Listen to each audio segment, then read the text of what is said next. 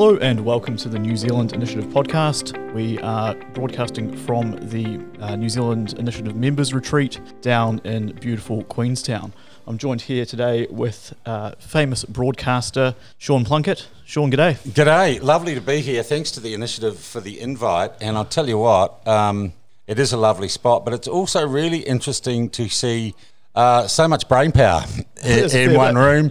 And sort of influence, but I'm really struck by, in some ways, how disheartened these people are about where the country is at, where a civic discourse is at, where policy debate is at. And it's not tribal national labour, it just seems to be a frustration and a depression that we're not really in a great space right now. And also the policy making process, right? There's a lot of gripes around that too. Yeah. Okay. What else have you observed at the members' retreat here? I mean, you must have talked to a few people. Well, that we are a great little country where it's easy to network, and if we set our minds to something collectively or as communities in New Zealand, we can turn our boat round really quickly. We're a great little social experiment. So I always actually come away from things like this feeling really optimistic about New Zealand. Because, and as I joked, I think in my session this morning, you could say this is a secret enclave of super white post-colonial privilege. It's not. There's a lot of power in the room, and the people seem to be here to be progressive and positive for New Zealand for all the right reasons. And I do know others in the media who would look at this group, and you'd be branded, right-wing think tank and everything. But those silly polarised approaches, they might work and be relevant in the United States, but the fact is there's a whole lot more that binds New Zealanders from across all political persuasions together than drives them apart. I think it's actually one of my colleagues referred to it the other week. She said New Zealanders' superpower is being able to relate to a whole depth and breadth of people in society. And reach people relatively quickly. And if we can sort of turn the bus around on polarised culture, cancel culture media, we keep that superpower, we can enhance it. Yeah, that's dead right. That brings me obviously to the platform. So your new media venture, you're decked out in all the platform gear, right there. Of shameless merchandising. So we're about a month away from launching probably the jewel in the crown, or the biggest single part of it, which is the country's first digital-only talkback radio station called The Platform. The Platform Talk. And I came down here. This is a nice break, but the phone's been going. So we're launching an app in a couple of weeks that people can download and take our holding pattern, but that will deliver our opinion columns, our podcasts, which are growing, and we're reaching out and forming alliances with other content providers. But the talk radio, which will run from 6 in the morning till 6 at night, will be talked back the way it should be. And it will be about actually not listening to the power brokers and the good and the great, but listening to New Zealanders and finding out what they think about what's happening in their country. Right. Giving a voice to people who have been cancelled, excluded, or told that they're not relevant by mainstream media. That's really the nub, if you like, of what the platform, when I sat down and said, what do we need? I said, I didn't used to like talkback radio. I love it. I think it's one of the most democratic, informative and interesting formats of media there is. It's really unfiltered, right? Yeah, and it's real and live. And we're actually debating at the moment, do we have a delay button? And I'm saying, no, let's just make it really live. Far out. And just, that's what it is. So we've got a studio down here I'm going to go and see this afternoon at Gibston Valley Lodge, who have kindly helped us deck out a local studio here for Michael Laws and Leanne Malcolm. We're just putting in the gear in Wellington as we speak. Our mics and our computers are going in there. And Auckland is about a month away. We've got a studio at an undisclosed location in Auckland. So it's getting there. It's all go. It's a few months behind schedule, but that was COVID. And I could have pulled my hair out, but what can you do when global supply chains, builders fall over, you can't buy jib board, and we just kept going until we got there. Really. Right, yeah, okay. Yeah. And so setting up the platform came from a sort of profound dissatisfaction with the way that the media is currently going? What was the I had thought about it for a couple of years. Yeah. And it had struck me, the older and more experienced I got, I ended up working for people who had less experience than I did. And I think you have this thing in your profession, so-and-so's given me a job, that's a real vote of confidence in me, I hope I can please them. And I suppose at the age of around 56, 57, I'd moved through that. I was the old guy in the room. And I couldn't find, you know, if you get deplatformed, build your own platform. Yeah, fair enough. But as I got into that, I realised there are a whole lot of other writers and thinkers and organisations in New Zealand that are also denied a platform on mainstream media because of the strange identitarian nature of our media at present, and outfits like the New Zealand Initiative, which make huge contribution but do not get the bandwidth of those who are anointed by the current political administration or by the collective sort of liberal media. That person's an acceptable expert, Susie Wiles, people like that. They're lionised and made heroes, and it's actually a pretty undiverse media. So as I built it, I thought, I'm building this platform for me. And then it suddenly, to be honest, if you analyse it, I've only written 2 pieces on the platform since it's been up and running. Is that right? Because I've sat there and I've realised, gosh, there are people who know more about subjects than me and write actually better than me. So we've been taking their stuff. Carl Dufresne's giving us everything he's writing. And Carl's a great writer. And Carl rang me and he said, Sean, I'm getting so much more feedback to what I'm writing because clearly you're able to push the message out to more people. So that's what it's about. It's aggregating independent and free thought. Well, I mean, there's a lot of smart people, skilled people out there, and they need a home to go to, right? Yeah, yeah, so and they haven't got one at the moment. Yeah, without being judged or, you know, people passing judgment on them. So I've actually been really heartened. I'm 14 months on from leaving Magic, and all through COVID, we're kind of getting there. Wow. You know, fantastic. We are. All right. Cool. All right. Sean Plunkett, thanks so much for joining me. Later on at the New Zealand Initiative Members Retreat, I also spoke to Dr. Catherine Strong, who is an academic at Massey University, to get her perspective on the current media environment and how it is set to change. I'm joined today by Dr. Catherine Strong from Massey University. Hello, Ben. How are you doing? Very good, thank you. It's a lovely day down here in very picturesque Queenstown. You're here with us for the New Zealand Initiative Members Retreat. How have you found it? Oh, stimulating for one thing, but also beautiful. The weather's just turned out. We're at this fabulous lodge, and it just shows the best of what's down here in the Queenstown area. The conference itself is just full of really heavyweight brains. Right, okay, yep. Yeah, so I guess it's a good way to describe it. Well, yeah, they're knowledgeable, they're opinionated, so there's not a lot of whole lot of grey talk. Yeah, you know, but they come from a point of actually knowing what they're talking about and having good context and background. Yeah, yeah, fantastic. Your background is in journalism. You're an academic, as I said, with Massey University, and you spoke on one of our panel sessions before. Can you tell us a bit more about the current state of New Zealand media? Well, I could probably talk for about 2 or 3 hours on that, actually. Okay, so well, we'll keep it short. Yes, yeah, yeah. Is the state of the media is basically it's in upheaval. There's no two ways about it, is that it is in a major change. The last one that was this major was 100 years ago. 100 years ago is when radio news started. Yeah. And people no longer had to read newspapers. They didn't have to be literate. They didn't have to buy in order to know what was going on. It's a lot more passive, isn't it? Because you can listen to it in the background. You can, which means you miss some of the things because you're busy doing other things. But also that was when they could actually hear who was making the news and hear the journalist, and they could judge themselves like, oh, that I don't know if I believe them. Yeah, you know, they could have that judgment, and so that was 100 years ago. And technology changed everything then with broadcasting and then, you know, licenses and things. And then fast forward 100 years or less, and we got internet and social media, and that has just messed up everything. When I say messed up, it has created a turmoil in the news media. I'm talking about news media, not entertainment. Yeah.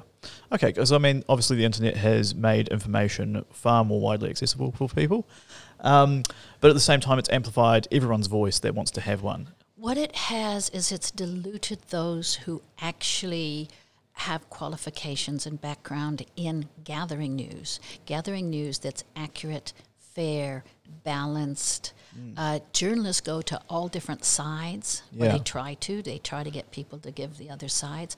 Whereas now with the social media, you have got people who will have tens of thousands of followers, and all they have is a camera phone and a blog site, and they're giving their interpretation of the news, and sometimes it is absolutely wrong. I don't mean interpretation. They're making it up. Right. And there's also been an increase in sort of inflammatory or provocative language, I think, as well, hasn't there? Do you think those go hand in hand? There's been an increase in abuse to journalists, and, well, not just journalists, but abuse on the social media is that people think they can just say the most vile things to anybody at any time. They sort of, I don't know, they think because they're not looking at the person that they can say things that they wouldn't normally. There's some sort of level of anonymity or something like that, right? Journalists are getting it in the head constantly. Yeah. Journalists are attacked constantly, getting emails or on social media, calling them names, saying vile things. I won't say it on this. Yeah, on this listeners podcast. Can imagine though, I'm sure. Yeah, and so this makes it quite hard to do your job. It's sort of like, hey, there are other jobs that pay better. They're out there doing their best, right? Yeah, and most journalists are doing it for the social good anyway, is that they realize that democracy depends on open government and open media. They know that they want to give the spotlight on injustices. They also want to give the voice to those who don't normally have a voice.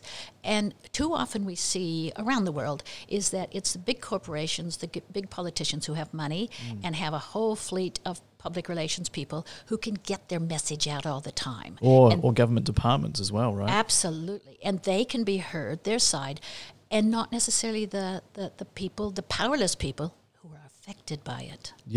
And that's what journalists want to do. They want to look at all of that side and explore, like if there's a decision to be going to be made, or say a policy, how does it affect all these others who maybe weren't in there to make the policy? Right. That's a good point. One of the interesting things I've been thinking about is this fracturing of media, the rise of these new alternative media organisations. So, I mean, back in the day, people would have gone home, they would have watched the 6 o'clock news, perhaps watched it as a family. They would have gone to work or school the next day and talked about things they'd seen. They all had that same sort of shared experience. Now, a lot of people don't just end the day watching the news. They'll visit their own website of choice. Maybe they'll have a look at things happening in the international media, or go on blogs, anything like that. You don't have that same shared experience or perception of what's objective, perhaps. You're absolutely right about the shared experience. I'm not so sure that's a bad thing. Right. But yes, people, in fact, there are so many people that actually don't even have broadcasts. So they're not tuning into television at all. They don't have broadcast. Yeah. And so it's not like TV news, 6 o'clock news, has that huge influence on other journalists, influence on policymakers, but not necessarily everybody. But doesn't that make it more interesting around the water cooler? Is that each person comes and says, whoa, did you see this? No, I didn't see that. Did you hear that? And they said, yes, but you know that's wrong. Oh, really? Yeah, well, I think it certainly leads to greater debates, shall we say. Yeah, and sometimes they're good, and sometimes they pick apart the actual news that they've heard or seen from different places, and they challenge it. And that's got to be a good thing, instead of just everybody hearing what's on the 6 o'clock news and thinking, yes. Because there has to be a decision. There are every hour, hundreds of stories that are news stories, and every media has to decide which of the handful they're going to put on their site. I think that's an important point, though, isn't it? Because it's not, maybe you wouldn't go so far as to say the news is kind of curated, but it's certainly picked by news outlets. There's a vast multitude of things that could be reported on. Some of them are quite mundane, others are explosive. And it's all about news organisations finding that balance of what to choose to report, right? You have to make a decision on what is news, yeah. and it has to be what's news for your audience. Mm. So what might relate to New Zealanders would be different than Australia. Yeah. What would relate to young mothers? Mm. You know, maybe it's a government decision. How it might relate to young mothers might be completely different than to pensioners. So you have to bring that into account. Now, in the old days, it was news is what your editor said. So one person would say, nah, don't like that. No, we like this, put this on, you know. But usually that came from years of knowing sort of what people want and actually what they felt people need, what is going to affect them in the long term. Right. Now it's different, is that people can pick and choose. They can go to a news site that actually curates it for their demographic. Yeah, okay. So is it safe to say that in the past perhaps there was a lot more sort of editorial paternalism? Okay, these are the things that people ought to know, whereas now it's more of a bottom-up, like these might be the things of interest to you. I love your terminology. Yes, well, yes. You. Yes, it was a paternalism and it was what is worthy. Mm. And sometimes they got it wrong, like the entire news would just be what was coming out of Parliament or in other countries out of the White House or whatever, whereas now it's a much wider. And we also know that things that are news and things that actually affect you are not necessarily government run. Yeah, that's quite right. Okay, so you mentioned that the media is in a bit of a state of transition at the moment, and you've also hinted that media options for people are likely to increase and become more relevant to people's lives and their circumstances. Is that the end goal? How do you see this kind of progressing? What's on the horizon? The horizon, I think, is just simply you're not going to have some really powerful single media that you're going to have that wide of an audience. It is going to be fragmented. Okay. I don't think that's bad. Yeah. And I think you're still going to have journalists and some very, very worthy editors so that the same stories, the same news will be reported, but it may be looking at different aspects on it, you know, how it's going to relate to different people. But another thing is that because the media knows that trust is going down, this is worldwide, that people don't trust the media. They're confused over social media and what they see on the blog sites and what's real and what's not. And the media is aware of that, and they're starting to pull back a little bit in that when people refuse to be interviewed, they're actually writing this in the story. They're saying, there's no comment here from such and such an organization or from such and such a government department because they refused, because they wouldn't. The receptionist refused to put it through. I've seen that. And this is going to be more of a trend where they actually do a lot more on how they did the story. First of all, that gives credibility on what they did in order to get this information, but it also calls up those who are trying to block it and those who are trying to be unaccountable for, say, public money or public decisions. Right, okay, so I guess it inclusions of things in stories saying, like, oh, the government department was approached for comment, but none was received by the time of filing the story. It does, in a way, just tick off that avenue. So, I mean, readers of the story will be able to go, okay, well, they did look into this aspect and received no response. Yeah, so the really sort of more mature media consumers can look at stories and they go, oh, why didn't they go to that one? Yeah. Oh, there's holes in that story. They didn't even ask them. This explains that. Now, there's been some good research on this just recently, and we call them process boxes, and they're coming up a lot more where the journalist does a story and then they do a podcast or a little side story that explains how they did the story, what they had to do, sort of some of the gratification of it, but also the challenges, who wouldn't talk, who tried to put them off the story. What the research in the States did is that readers who read the story, the news, with the process box, trust it more than if they just read the story straight. Right. It's because there's a greater level of transparency, though, isn't it? It's transparency. It's actually putting the readers into the shoes of the journalist. Yeah. Okay, fantastic. Well, I think that's a really Quite a reassuring story then, isn't it? If people can recognise that in news stories, there's a greater level of transparency, and you're suggesting that there's also going to be a multitude of new media that better cater to people and their circumstances and their lives. Yeah, so that's what we see is unfolding. What my hope is that the news consumers are picky. Yeah, is that they make sure that they shop around and actually subscribe to a news site or a news feed that actually is robust, or even a good podcast like this one. Absolutely, just like this one. Dr. Catherine Strong, thanks so much for joining me. Thanks, Ben. Cheers.